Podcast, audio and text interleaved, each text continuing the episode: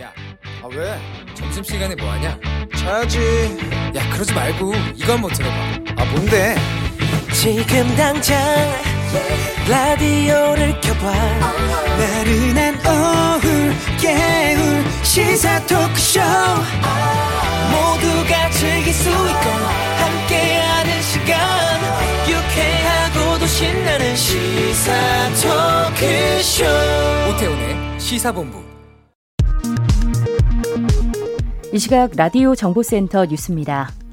방역당국이 코로나19 확산과 관련해 수도권은 2주간 정체 양상을 보이고 있고, 비수도권은 증가폭이 서서히 떨어지는 양상이라고 설명했습니다. 어제까지 3주 연속으로 코로나19 방역수칙을 위반해 대면 예배를 진행한 서울 성북구 사랑제일교회에 대해 2차 운영 중단 명령과 과태료 부과 등 조치가 검토되고 있습니다. 전광훈 사랑제일교회 담임 목사가 당대표로 있는 국민혁명당은 광복절을 맞아 광화문 광장에서 집회를 개최하겠다고 밝혔습니다. 최관호 서울경찰청장은 광복절인 오는 15일 예정된 8.15 집회와 관련해 집결 예정지를 차단하는 등 강력 대응해 엄정 사법 처리하겠다고 밝혔습니다. 지난 6월 아프리카 기니만 인근 해상에서 납치된 한국인 선원 4명이 석방됐습니다.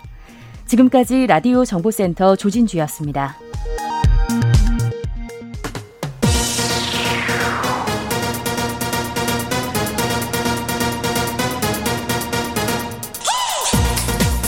박정호의 본부 뉴스. 네, 시사본부 2부 첫 순서, 이 시각 주요 뉴스들 분석해드립니다. 본부 뉴스 오마이뉴스의 박정호 기자와 함께합니다. 어서 오세요. 안녕하십니까. 네. 오늘 1,200명대 신규 확진자 나왔어요? 네, 오늘 0시 기준 신규 확진자 1,219명 발생했는데요. 어제 발표된 숫자보다 223명 줄면서 1,200명대가 됐습니다. 휴일 최다였던 지난주 일요일에 1,318명보다는 99명 줄었는데요. 하지만 이 휴일 검사 건수가 좀 줄어드는 영향이 있는 거고요. 지금의 확산세가 누그러졌다고 보긴 어렵다는 게 방역당국의 판단입니다. 네. 그리고 통신연락선 복원 이후에 이제 한미연합훈련, 여기에 대해서 이제 많은 이제 궁금증들 좀 자아내고 있는데, 네, 민주당 훈련은 예정대로 할 수밖에 없다, 이런 입장이라고요. 네, 김여정 북한 노동당 부부장이 어제 조선중앙 통신을 통해서 발표한 담화 때문에 관심이 더 커졌는데요. 김 부부장은 이렇게 얘기를 했습니다. 그러니까 지금과 같은 중요한 반전의 시기에 진행되는 군사연습, 남북관계의 앞길을 더 흐리게 할 수 있다. 이 8월에 또다시 적대적인 전쟁 연습을 벌여놓는가, 아니면 큰 용단을 내리겠는가에 대해 예의주시할 것이다 라고 밝혔습니다. 네. 이에 대해 송영길 민주당 대표, 오전 당 최고위원회에서 이 한미연합훈련은 예정대로 진행될 수밖에 없다고 말을 했는데요. 김여정 부부장이 염려한 이 적대적인 훈련이 아니라 평화 유지를 위한 방어적 성격의 훈련이라는 게 이 송 대표의 설명이었습니다. 송 대표는 또 이 대규모 기동훈련 이미 하지 않고 있고, 네, 코로나19 상황과 한반도 평화 프로세스에 맞게 준비를 하고 있다. 그러니까 이번 훈련도 어떻게 보면 컴퓨터 시뮬레이션으로 하는 그런 훈련이니까 걱정하지 말라, 뭐 이런 취지의 말을 했습니다. 그리고 우리 입장에서는 중요한 게 이 전시작 정권 회수를 위한, 그러니까 운영 능력을 검증하는 또 시간이기도 하잖아요. 네네. 그러니까 필수적 훈련이기 때문에 이거를 안 할 수 없다는 게 송영길 대표의 설명이고요. 그러면서 남북관계 발전에 장애가 되지 않기를 바라는 마음이다 라고 덧붙였습니다. 물론 민주당 내에서는 이 좀 훈련을 연기하는 게 어떻겠냐, 이런 얘기가 좀 나오고 있는데, 우선 지도부의 생각은 좀 예정대로 가는 거다라고 보고 있고요. 한편 미국 국방부가 김여정 부부장의 담화에 대해 어떤 입장이냐라는 질문을 받아서 입장이 나온 게 있는데, 네, 한미연합훈련 뭐 이 관련해서는 어떤 결정도 한미 상호 합의로 이루어질 거다, 이렇게 얘기를 했거든요. 그러니까 한미가 계속 논의를 하고 있다. 우리 국방부 입장도 그렇게 나왔는데 조금 더 상황을 좀 봐야겠습니다. 네. SH 김연아 사장 후보자 자진 사퇴했습니다. 네. 이 관련해서 서울시 의회에서 입장이 나왔다고요? 네. 이 사필 규정이다라는 입장을 냈는데요. 김 후보자가 SNS에 이 SH 사장 후보자에서 사퇴합니다. 저를 지지하고 비판하신 모든 국민께 죄송합니다. 이런 글을 남겨 사퇴를 알린 다음에 민주당이 이 사필 규정이다라는 입장을 낸 겁니다. 그러니까 다수택 논란으로 민심이 좀 안 좋은 상황이 있었죠. 김연아 후보자는 남편과 함께 서울 강남구 청담동 아파트, 또 서초구 잠원동 상가, 부산의 아파트와 오피스텔 이렇게 4채의 부동산을 보유하고 있는데 네. 김 후보자가 이 시의회 인사청문회에서 여기에 대한 질문을 받고 뭐라고 했냐면 내 연배상 지금보다 내 집 마련이 쉬웠고 주택 가격이 오름으로써 자산이 늘어나는 일종의 시대적인 특혜를 입었다라고 해명을 했어요. 논란이 됐었는데 서울시의회는 김연아 후보자에 대해 부적절 의견이 담긴 인사청문회 보고서를 의결했었습니다. 그러다가 김 후보자가 사퇴를 한 건데 민주당은 이 시대적 특혜라는 말로 본질을 김 후보자가 호도를 했고 부산 부동산을 처분하겠다는 결정으로 국민을 기만하려다가 자가당 책에 빠지고 말았다. 뭐 이렇게 지적을 했습니다. 아울러 오세훈 서울시장을 향해 뭐라고 했냐면 다음번 지명할 사장 후보자를 좀 더 신중하게 심사숙고해야 할 것이다. 전문성을 갖춘 또 청렴한 인물을 지명할 것을 요구를 했습니다. 네. 이제 국민의힘 당원이 됐어요. 윤석열 전 총장. 초선 의원들 만나서 뭐 여러 가지 정책 현안들 공유했다고요? 네. 오전 국회에서 열린 국민의힘 초선 의원 공부 모임에 참석해서 윤석열이 들은 국민의 목소리 이 주제로 강연을 했는데요. 아, 윤석열 전 총장이 직접 강연을 한 거예요? 그렇습니다. 강연하고 또 질의응답 시간을 가졌습니다. 예. 그래서 눈에 띄는 게 뭐냐면 대권 도전에 나선 그 이유에 대해서 총장 퇴임할 때만 해도 이런 생각을 갖지 않았다. 개인적으로 보면 불행한 일이고 패가 망신하는 길이다. 뭐 이렇게 얘기를 하면서 개인적 정치적 욕심은 전혀 없다. 국민의힘이 수권정당이 돼서 국민들의 넓고 보편적인 지지를 받고 그야말로 뭐 보수를 떠나 국민 한 사람 한 사람의 민생을 세밀히 살피는 어머니와 같은 그런 정당이 될 수 있도록 열심히 노력하겠다라고 밝혔습니다. 그리고 오늘 또 이준석 대표 그러니까 당 지도부와 함께 만나서 입당식을 또 가졌는데 네. 지난주 입당할 때는 이준석 대표가 없었잖아요. 그렇습니다. 지방 일정 중이라서 못 만났었는데 오늘 만났습니다. 이준석 대표가 뭐라고 했냐면 치맥 회동을 하면서 대동소이라고 말했었는데 이제 이 정도면 대동소이가 아니라 대동단결 일심동체다라고 환영을 했습니다. 윤 전 총장도 정권 교체를 확실하게 해낼 수 있도록 모든 걸 바치겠다라고 화답을 했습니다.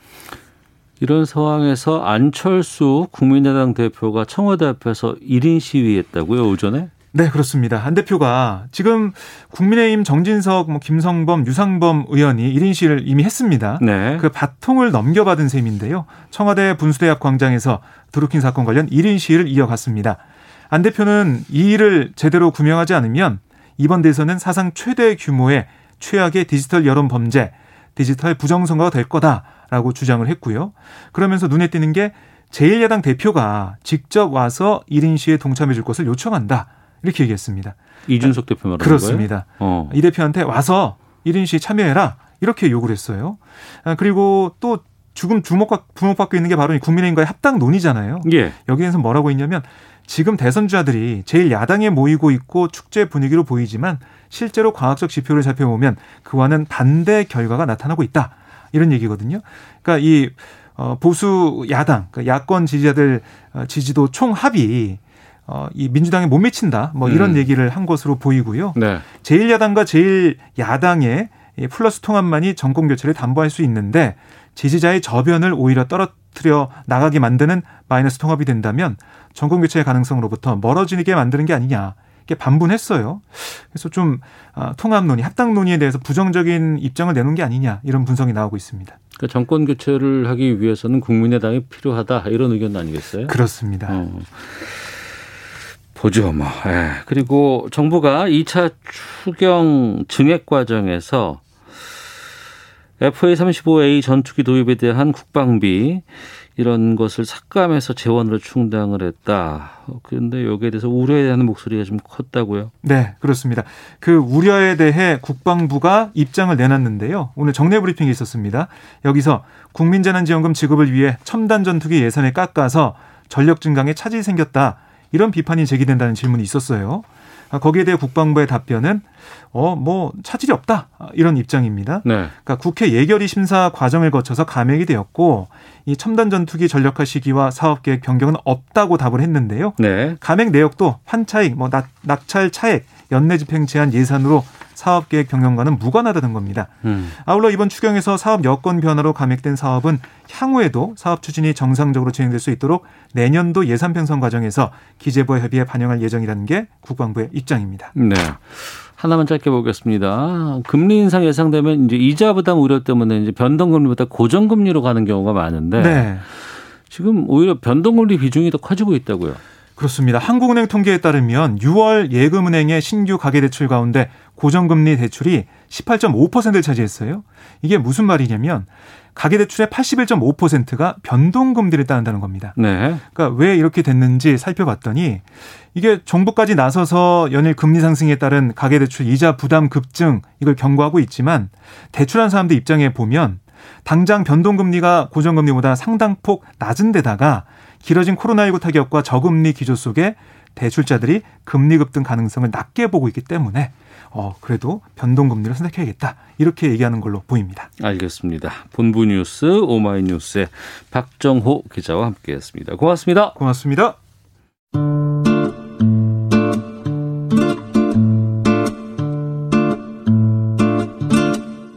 오태훈의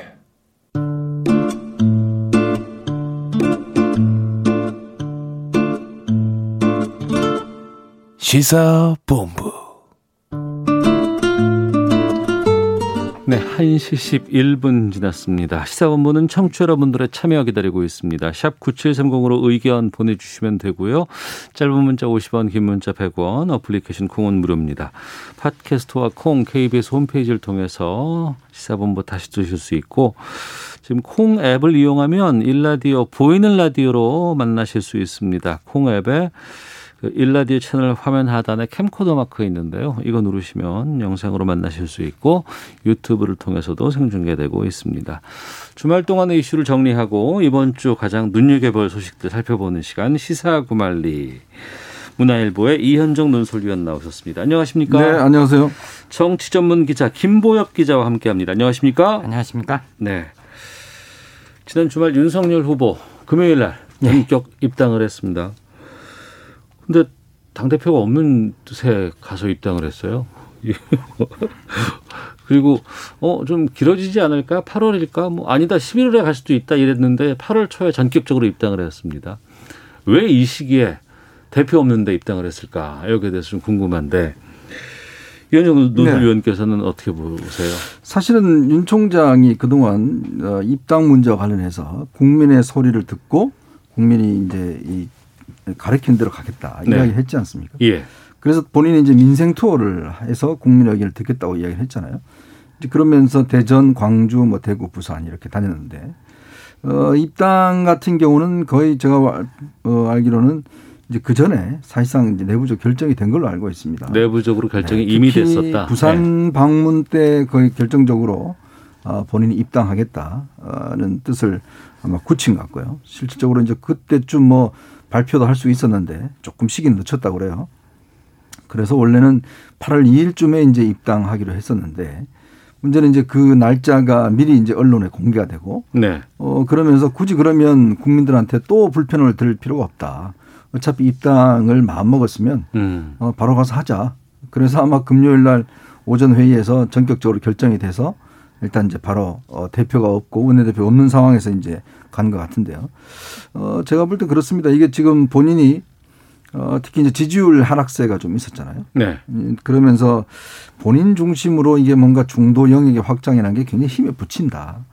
그런 판단을 한 것 같아요. 네. 특히 이제 조직의 도움을 얻지 않고 정당의 도움을 얻지 않고 이 파상적인 이제 이 뭐 네거티브 공세라든지 이런 걸 극복하기가 힘들다.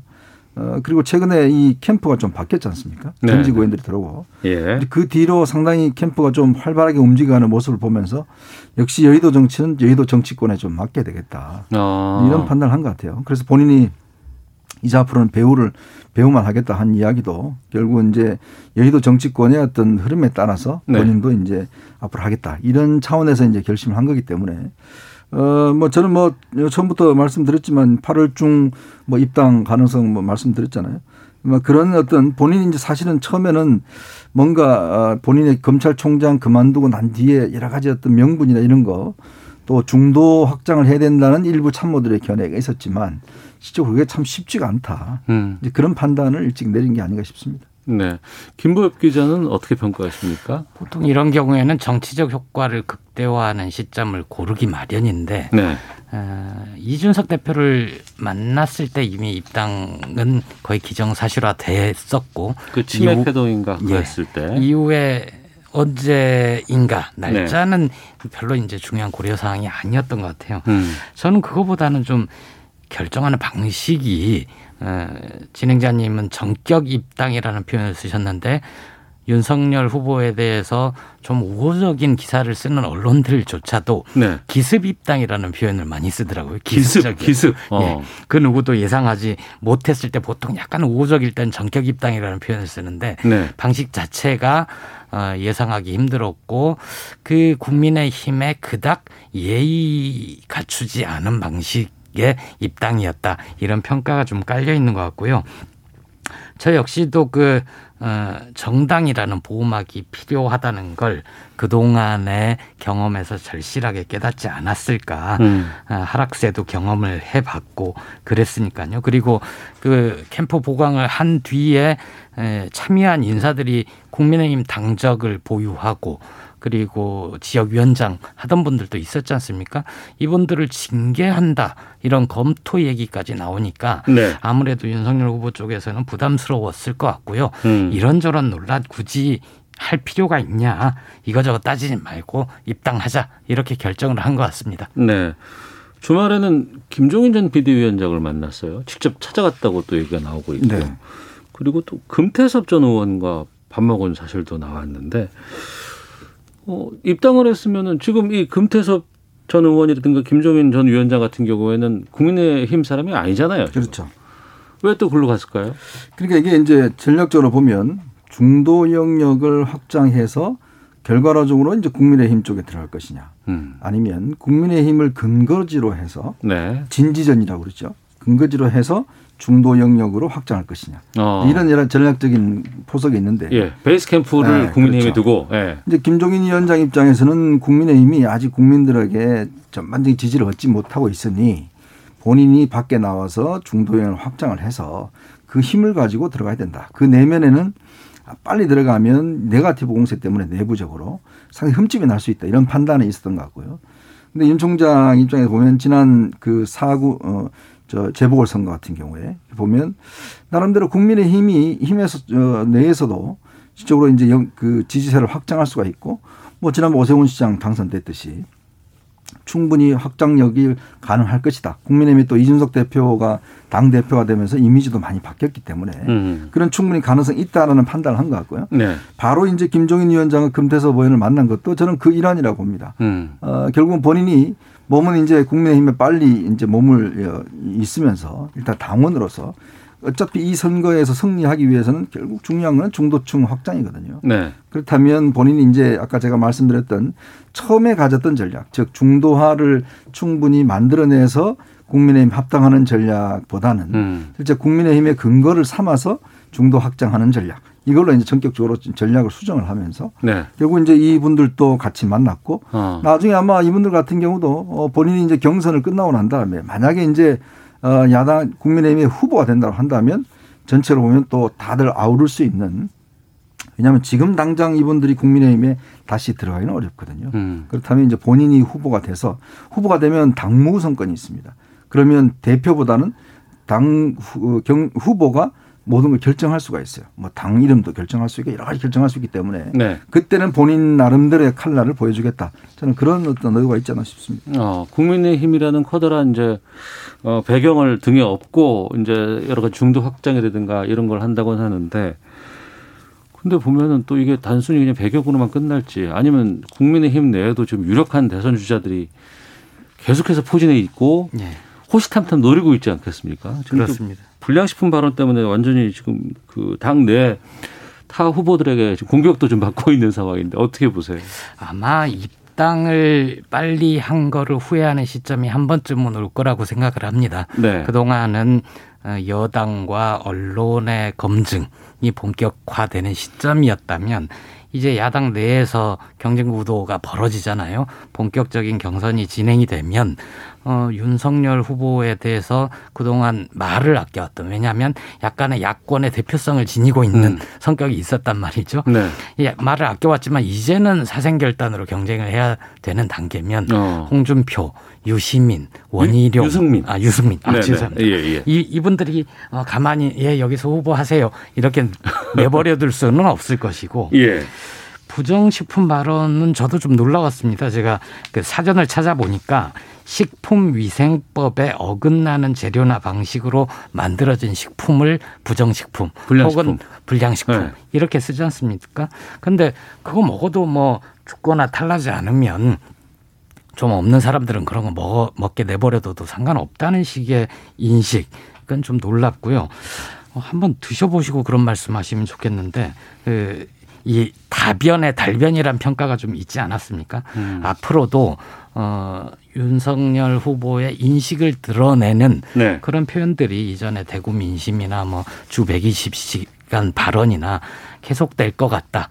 불안하다. 그런 생각이 듭니다. 이 윤 후보의 발언 이건 어떻게?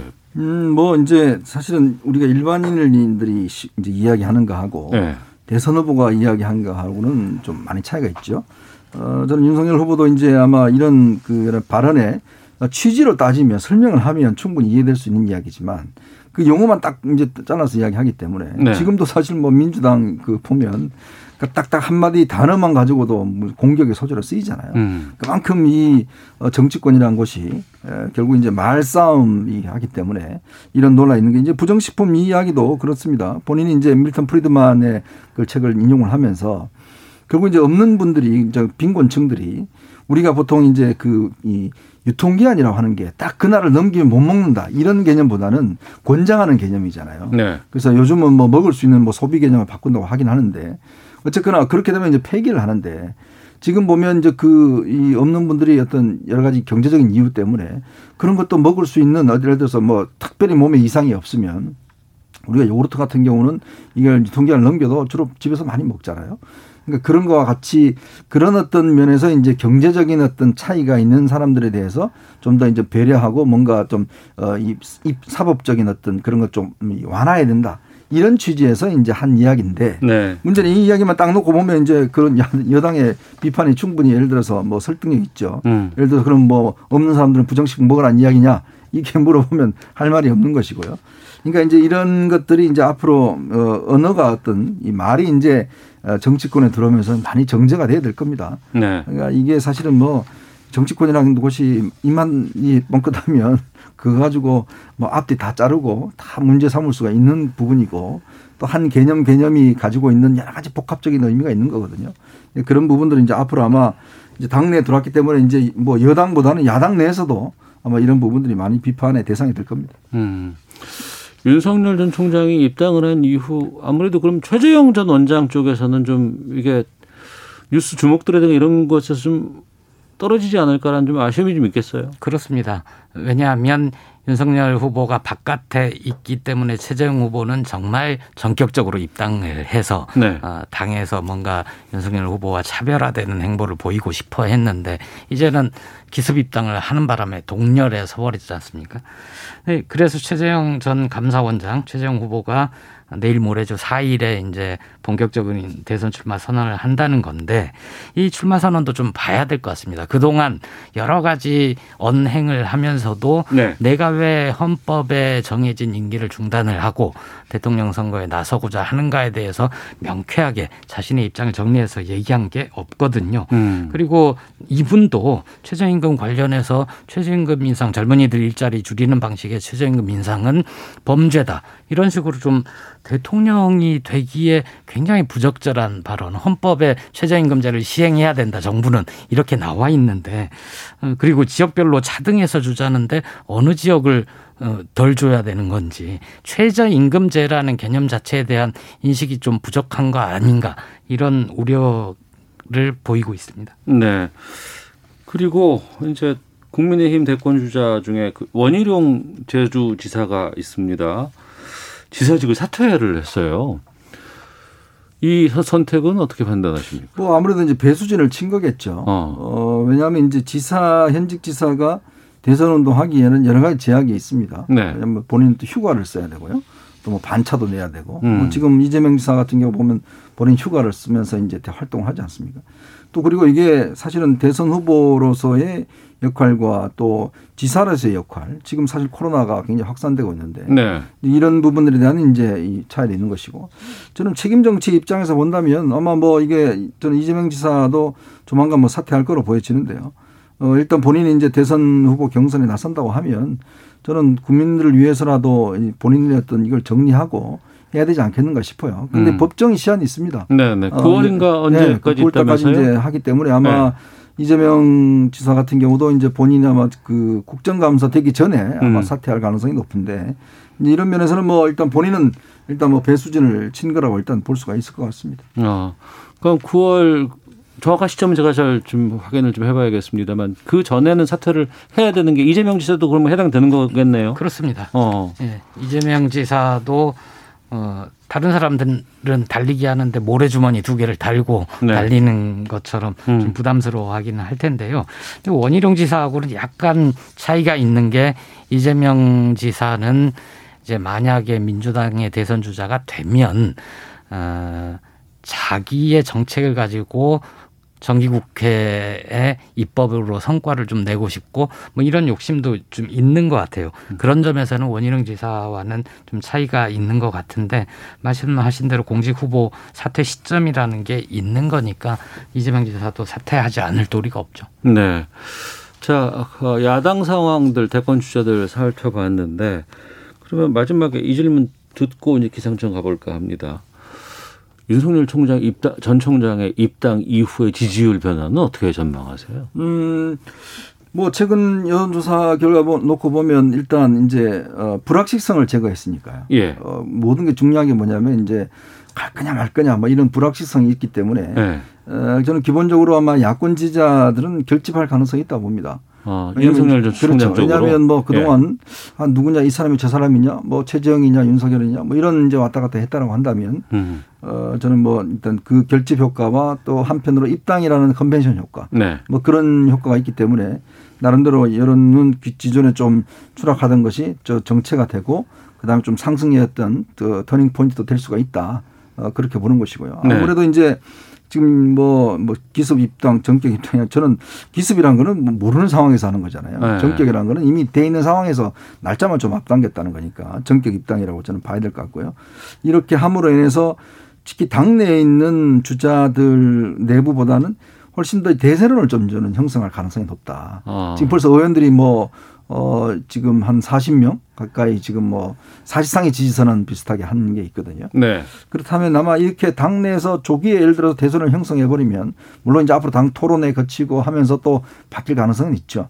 이제 그렇지만 어쨌거나 당내의 대선을 형성하는 데는 윤 후보의 입당이 저는 뭐 큰 효과가 있을 것이다. 그렇게 봅니다. 네.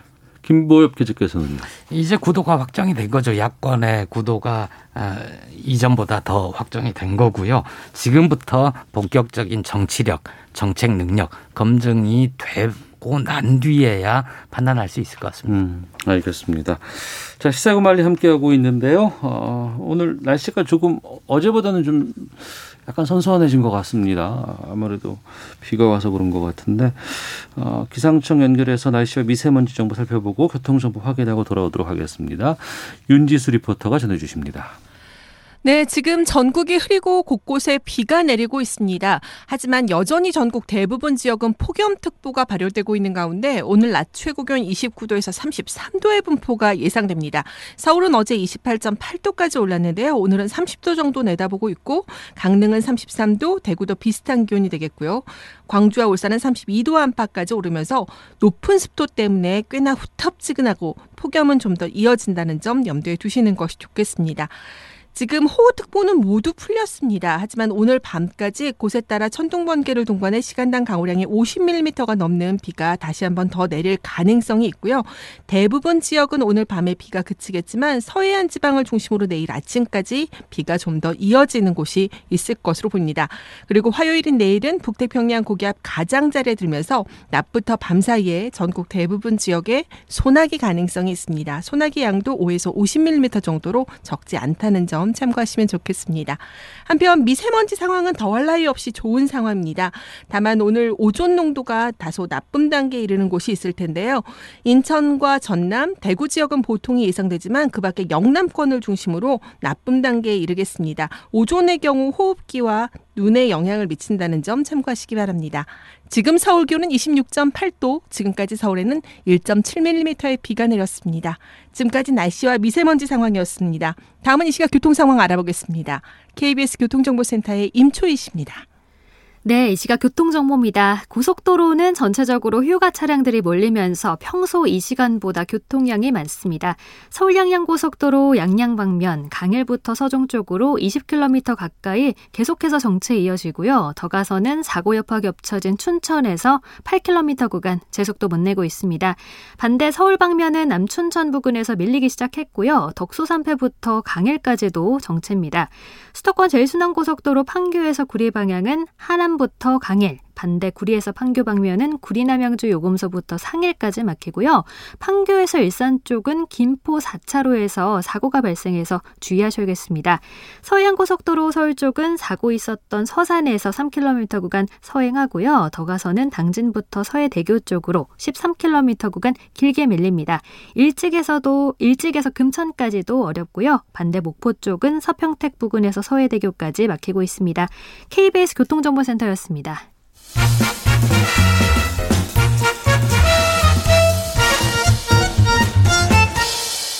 오태훈의 시사본부. 네, 시사구말리 함께하고 계십니다. 이현정 문화일보 논설위원, 김보엽 기자와 함께 말씀 나누고 있고요.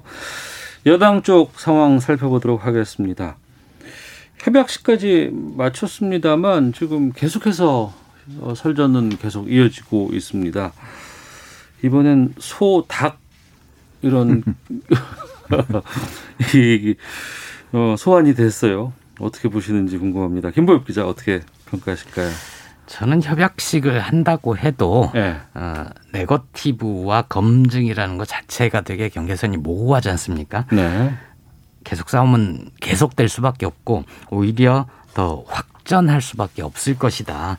당 지도부나 선관위가 경고를 해도 네. 아니 이거는 당연히 해야 되는 거다 얘기를 하면서 할 수밖에 없을 것 같고요. 지금 이제 선두가 좀 정체 내지는 약간 하락이고 후순위였던 이재명 후보 아니 이낙연 후보는 상승세로 가면서 골든크로스를 얘기를 하고 있지 않습니까? 네. 그러니까 더욱더 세질 수밖에 없고 다른 후보들 역시도 3위권에 포진하지 않으면 의미가 없어지거든요. 네. 그러다 보니까 경쟁은 점점 더 치열해질 수밖에 없을 것이다. 이렇게 봅니다. 네. 이현준 논설위원께서는요. 네. 그렇죠. 이게 왜냐하면 지금 따라가야 되는 입장에서는 뭐든지 다 활용하는 게 기본적으로 경쟁에서는 불가피한 거 아니겠습니까? 그러니까 지금 보니까 처음에 이제 발언 두고 이제 논쟁을 하다가 결국 이제 능력과 자질 이걸 두고 이제 논쟁으로 가는 것 같아요. 네. 또 결국 이제 지사 시절, 총리 시절에 얼마나 이제 잘했느냐 이제 이 문제를 이뤄 갖고 결국 이게 이제 소닭 논쟁 이게 뭐냐면 소 잡는 칼하고 닭 잡는 칼이 다르다. 이게 이제 이낙연 후보가 나는 소 잡는 칼인데 당신은 지사만밖에 안 했기 때문에 닭 잡는 칼이다. 그러니까 즉 이제 국정 운영은 내가 할 수 있다. 그랬더니 도대체 그럼 도지사 시절에 공약 이행률이 20점밖에 안 됐는데 왜 자꾸 90점이라고 그러느냐. 또 총리 때 뭘 했느냐. 이제 이런 논쟁에 비춰지는데요. 이게 참 보면 이렇게 되면 이제 본인의 역할 가지고 논쟁이 시작되면 네. 결국 이게 민주당 내에서는 넘지 말아야 선언이 지금 있어요. 그게 그렇죠. 뭐냐면 네. 문재인 정부를 직격해서 비판하는 거는 지금 할 수가 없는 거거든요. 근데 이게 이제 묘하게 앞으로 이게 진행이 되면 결국 이낙연 후보를 하기 위해서는 총리 시절에 이제 업적을 좀 따져봐야 될 거 아니겠습니까? 근데 그게 총리로서 한 게 아니잖아요. 결국 문재인 대통령 중심으로 한 것인데 이렇게 됐을 경우에 과연 이제 내부 논쟁이 과연 그럼 현 정부의 실정까지로 이어질 것인지 이렇게 되면 이제 정말 큰 싸움이 벌어지는 거거든요. 네. 내부적으로 보면. 이제 아마 지금 시간도 너무 많이 남고 또 논쟁의 수준을 봐서도 아마 제가 볼 때는 앞으로 아마 결국은 현 정권의 공과를 두고서 논쟁하는 이런 방향으로도 가지 않겠는가. 네. 만약에 예를 들어서 이낙연 후보의 지지 상승세가 좀 상당히 가파르게 올라간다면 이재명 후보 쪽에서도 어떤 식이든지 뭔가 공격의 포인트를 잡아야 되니까 그런 논쟁도 저는 가능하다고 봅니다. 예비 경선 때는 이제 1대 다. 이렇게 해서 공격이 이제 이재명 지사 쪽으로 막 치우쳤다 그러면 네. 지금은 이재명 캠프 대 이낙연 캠프 간에 이제 거의 다른 후보로 안 보여요. 네, 안 보여요. 근데 또 한편으로는 그 캠프 안에 있는 사람들은 저쪽에서 이런 말 했어라고 하면 막 공격하고 뭐하고 화를 낼 수는 있을지 모르겠지만, 만약에 여당 지지자라든가 민주당 지지자 쪽의 입장에서는 왜 이렇게 막 그 분란이 많은 거야라고 비춰질 수도 있지 않을까요, 이게? 여당 지지자들 사이에서는 이제 그런 얘기 나오죠. 좀 적당히들 해라. 네, 그런 얘기가 나올 것 같고요. 그 공약 이행 평가 이거는 사실 검증을 해야 되는 부분이잖아요. 공직 후보자, 새로운 공직 후보자, 대통령이라는 새로운 공직 후보자가 되는 거기 때문에 과거에 이분들이 공직 후보자로서 얼만큼의 무엇을 약속을 했고 얼만큼 이행했는지는 평가를 해야 됩니다. 근데 이제 문제는 뭐냐면 그 근거를 명확하게 돼야 되는데 네. 근거가 제각각이니까 서로 유리한 걸 갖다 쓰지 않습니까? 제가 예전에 그 미국에서 사이트를 하나 보니까 politifact.com이라고 여기는 상시적으로 대통령 공약을 평가하기도 하고 도지사 거기로 따지면 주지사의 네. 공약을 평가하기도 하고 누가 어떤 말을 했을 때 이건 진실에 가깝다 이건 거짓에 가깝다 이렇게 늘 평가를 하더라고요. 아, 공약 평가하는 전문 기관이 따로 있군요. 네, 언론사에서 만든 네, 하나의 사이트입니다. 네. 그런 식으로 공신력 있는 곳에서 상시적으로 들여다보고 있다면 그걸 가져다 쓰면 서로 논쟁하는 데 유리할 텐데 그렇지 않으니까 좀 안타까운 점이 있습니다. 네. 두 후보 간의 경쟁이 치열하다 보니까 정작 다른 네 후보는 잘 모습이 보이질 않고 또 그러니까 이게 더 관심이 집중될까 하다가도 계속해서 이게 치고받고 이런 게 좀 길어지다 보면 또 관심이 빠질 수도 있지 않을까 싶기도 그렇죠. 하고요.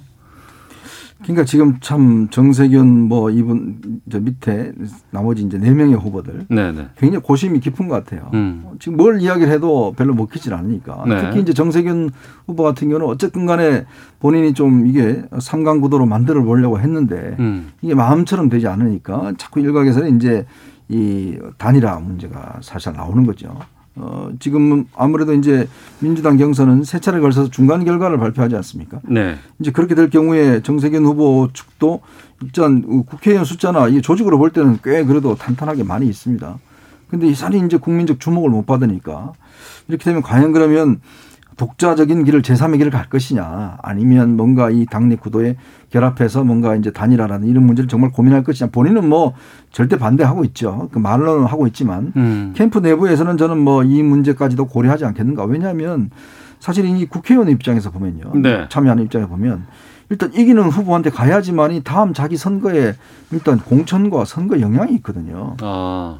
예를 들어서 누구든지 이겨야지만이 그 다음 선거 때 나갔을 때 공천도 받을 수가 있고 또 선거 이길 수가 있기 때문에 정세균 후보 쪽에서 참여하고 있는 국회의원들 같은 경우는 마음이 굉장히 복잡할 거예요.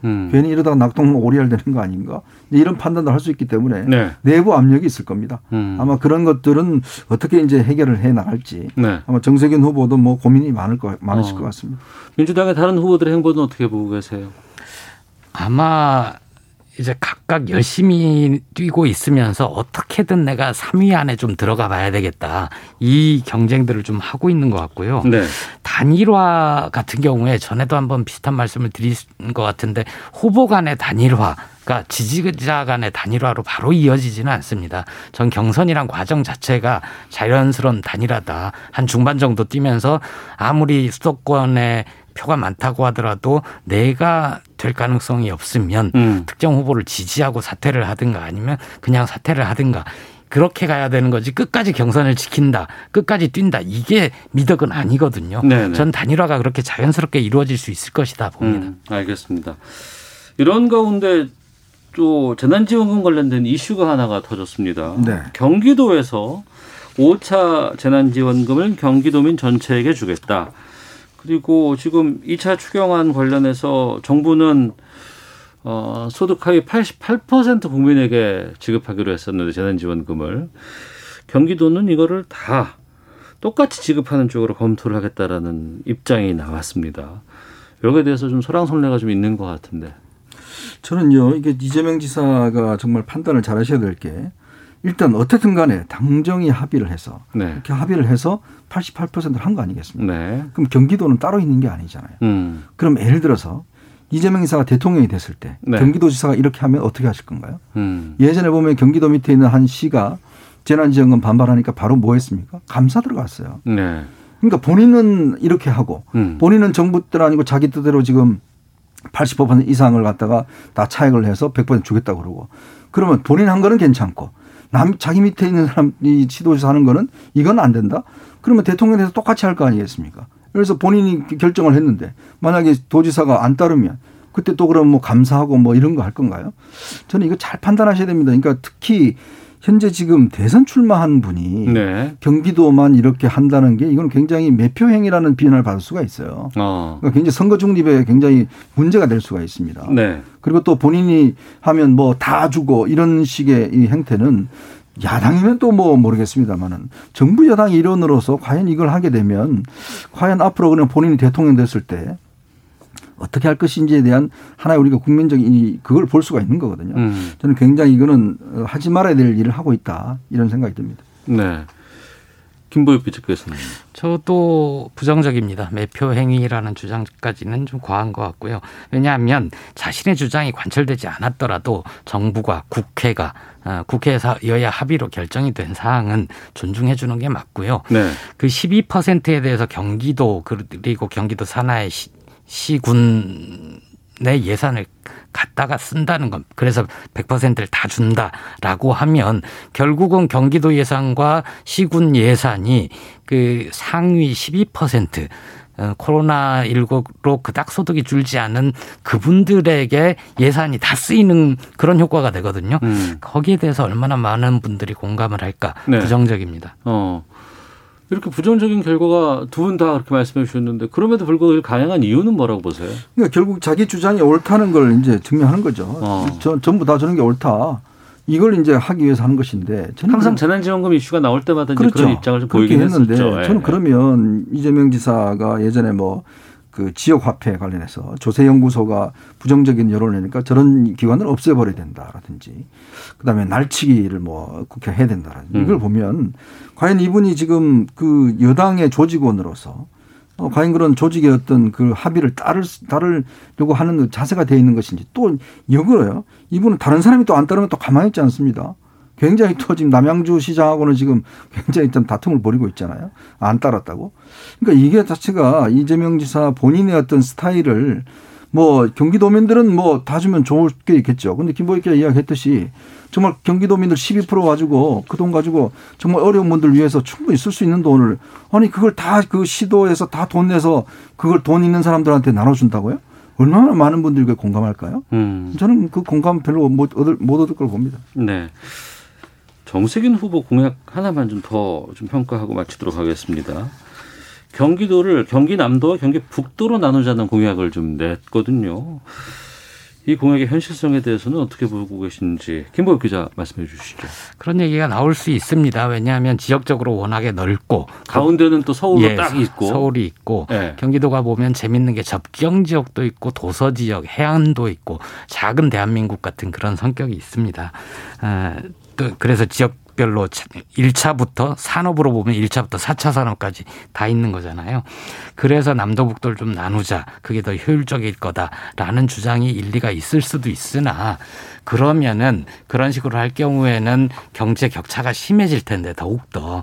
만약 서울도 남서울 북서울 혹은 동서남북 서울로 나누자라는 주장이 나왔을 때 뭐 어떻게 대응하실 건지 저는 이것보다는 오히려 지금 중앙정부 광역 기초 이렇게 3단계로 돼 있는 거를 중앙정부와 단계를 줄여서 더 효율성을 높이자.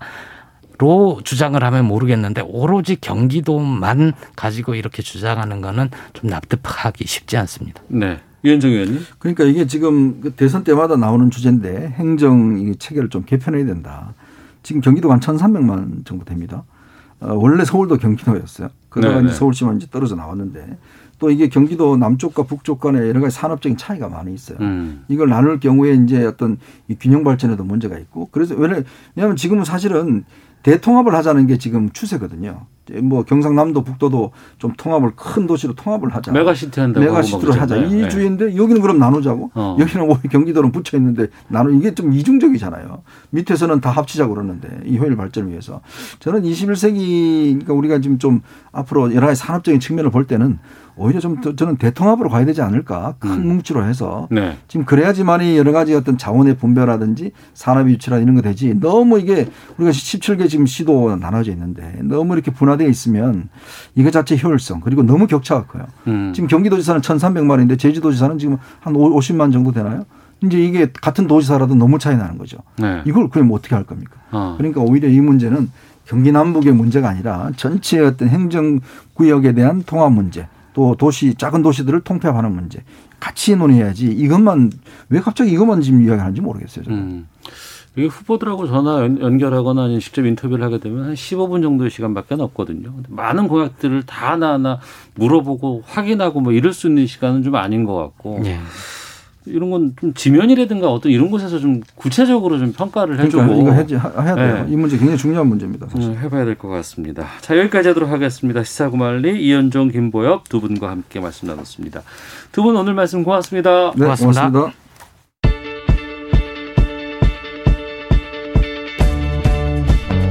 KBS 라디오 2020 도쿄올림픽 특별 생방송 다시 우리 여기는 도쿄 올림픽 현장입니다.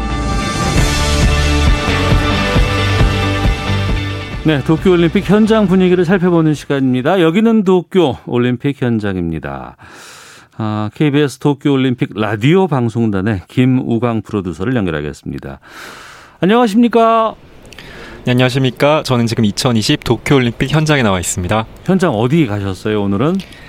네, 저는 지금 배드민턴 여자 복식 동메달 결정전이 벌어지고 있는 도쿄 무사시노노 모리 종합 스포츠 플라자에 나와 있습니다. 네, 김소영 공유영조, 이소희 신승찬조 지금 경기 치르고 있죠? 네, 지금 1세트가 마무리됐고요. 네. 1세트 저희 김소영 공유영조가 1세트를 가져가면서 지금 2세트에 돌입했는데 16대 18로 팽팽하게 맞서고 있습니다. 이번 배드민턴 여자 복식에서 우리 선수들이 금메달을 두고 경쟁하는 모습 기대하셨던 분들 많으셨을 것 같은데요. 네. 아쉽게 두 조 모두 나란히 준결승전에서 패했습니다. 그래서 이번 동메달 결정전에서 만나게 됐습니다. 지금 벌어지고 있는 승부와 상관없이 이번 올림픽을 우리나라는 여자 복식 동메달 1개로 마무리하게 됐고요. 지금 경기 치르고 있는 네 선수 모두 지난 준결승전 패배 이후 아쉬움에 눈물을 감추지 못했는데요. 네. 오늘 끝까지 아름다운 경쟁 마무리 지었으면 좋겠습니다. 네. 오전에 또 여자 배구 경기 보고 오셨다면서요? 네, 조금 전에 보고 왔는데요. 지난 주말 한일전에서 짜릿한 승리를 거두고 8강 진출을 확정했던 우리 여자배구 대표팀. 오늘 오전 9시 도쿄 아리아케 아리나에서 열린 세르비아와의 조별 경기 마지막 경기가 있었습니다. 세트스코어 0대3으로 패했습니다.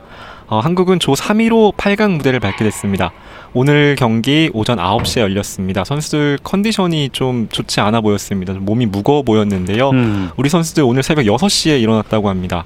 상대였던 세르비아 선수들은 새벽 5시에 일어났다고 하는데요. 네. 오늘 경기를 마친 뒤에 우리 여자배구팀의 주장 김연경 선수의 목소리 담아봤는데요. 한번 들어보시겠습니다. 야, 9시 경기가 사실 쉽지 않더라고요. 오늘 몇 시에 일어났냐 이런 얘기 했는데 쟤는 새벽 5시에 일어났대요. 전 6시에 일어났는데 그래서 저희가 좀 준비가 좀 덜 되지 않았나 9시 경기는 지금 5시에 일어나야겠다. 네.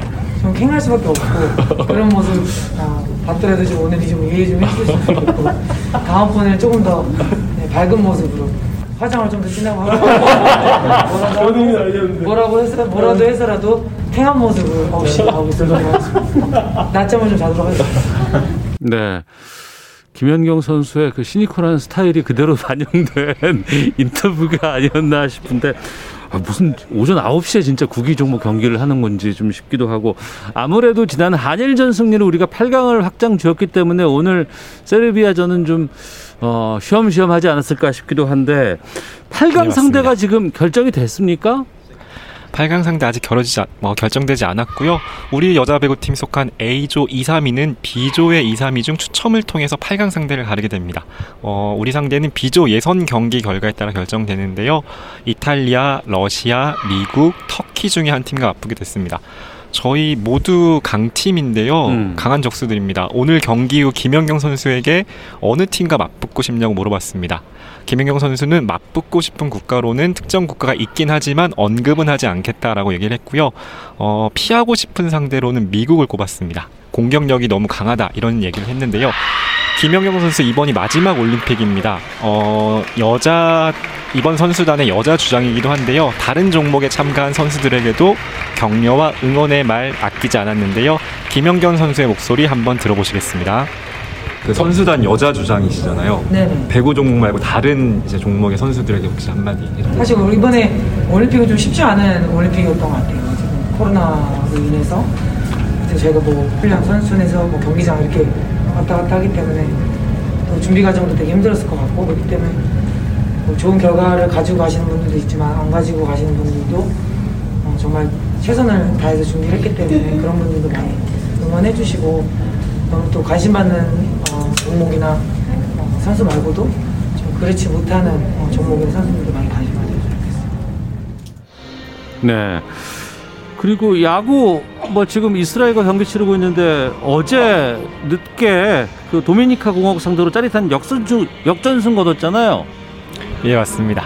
경기 결과 말씀드리기 전에 방금 김소영, 공이용조가 2세트도 승리를 가져갔습니다. 그래서 동메달은 김소영, 공이용조가 동메달을 가져가게 됐습니다. 배드민턴 여자 복식 말씀해 주신 거죠? 예, 맞습니다. 네네. 방금 결과가 나왔고요. 어제 우리나라 짜릿한 역전승 야구에서 나왔습니다. 김경문 감독이 이끄는 야구대표팀이 어제 요코하마 스타디움에서 도미니카 공화국을 극적으로 꺾고 노가웃 스테이지 2라운드에 진출했습니다. 8회까지 1대3으로 뒤진 상황이었습니다. 9회 말에 3득점에 성공하며 4대3 역전 드라마를 완성했습니다. 이스라엘 상대 경기는 지금 어떻게 되고 있어요? 지금 우리 대표팀 이스라엘이 멕시코를 물리치고 올라왔는데요. 노가웃 스테이지 2라운드 경기를 치르고 있는데 현재 1대3으로 앞서 나가고 있는 상황입니다. 네. 자, 그리고 어제 한국 체조에서 여서정 선수 부녀 올림픽 메달 등극했어요. 네, 19살입니다. 19살 여서정 선수가 한국 여자 체조 사상 처음으로 올림픽에서 동메달을 획득했습니다. 어제 1차, 2차 시기 평균 14.733점으로 8명 중 3위, 동메달을 차지했는데요. 1차 시기에서 여서정 기술을 구사했고요.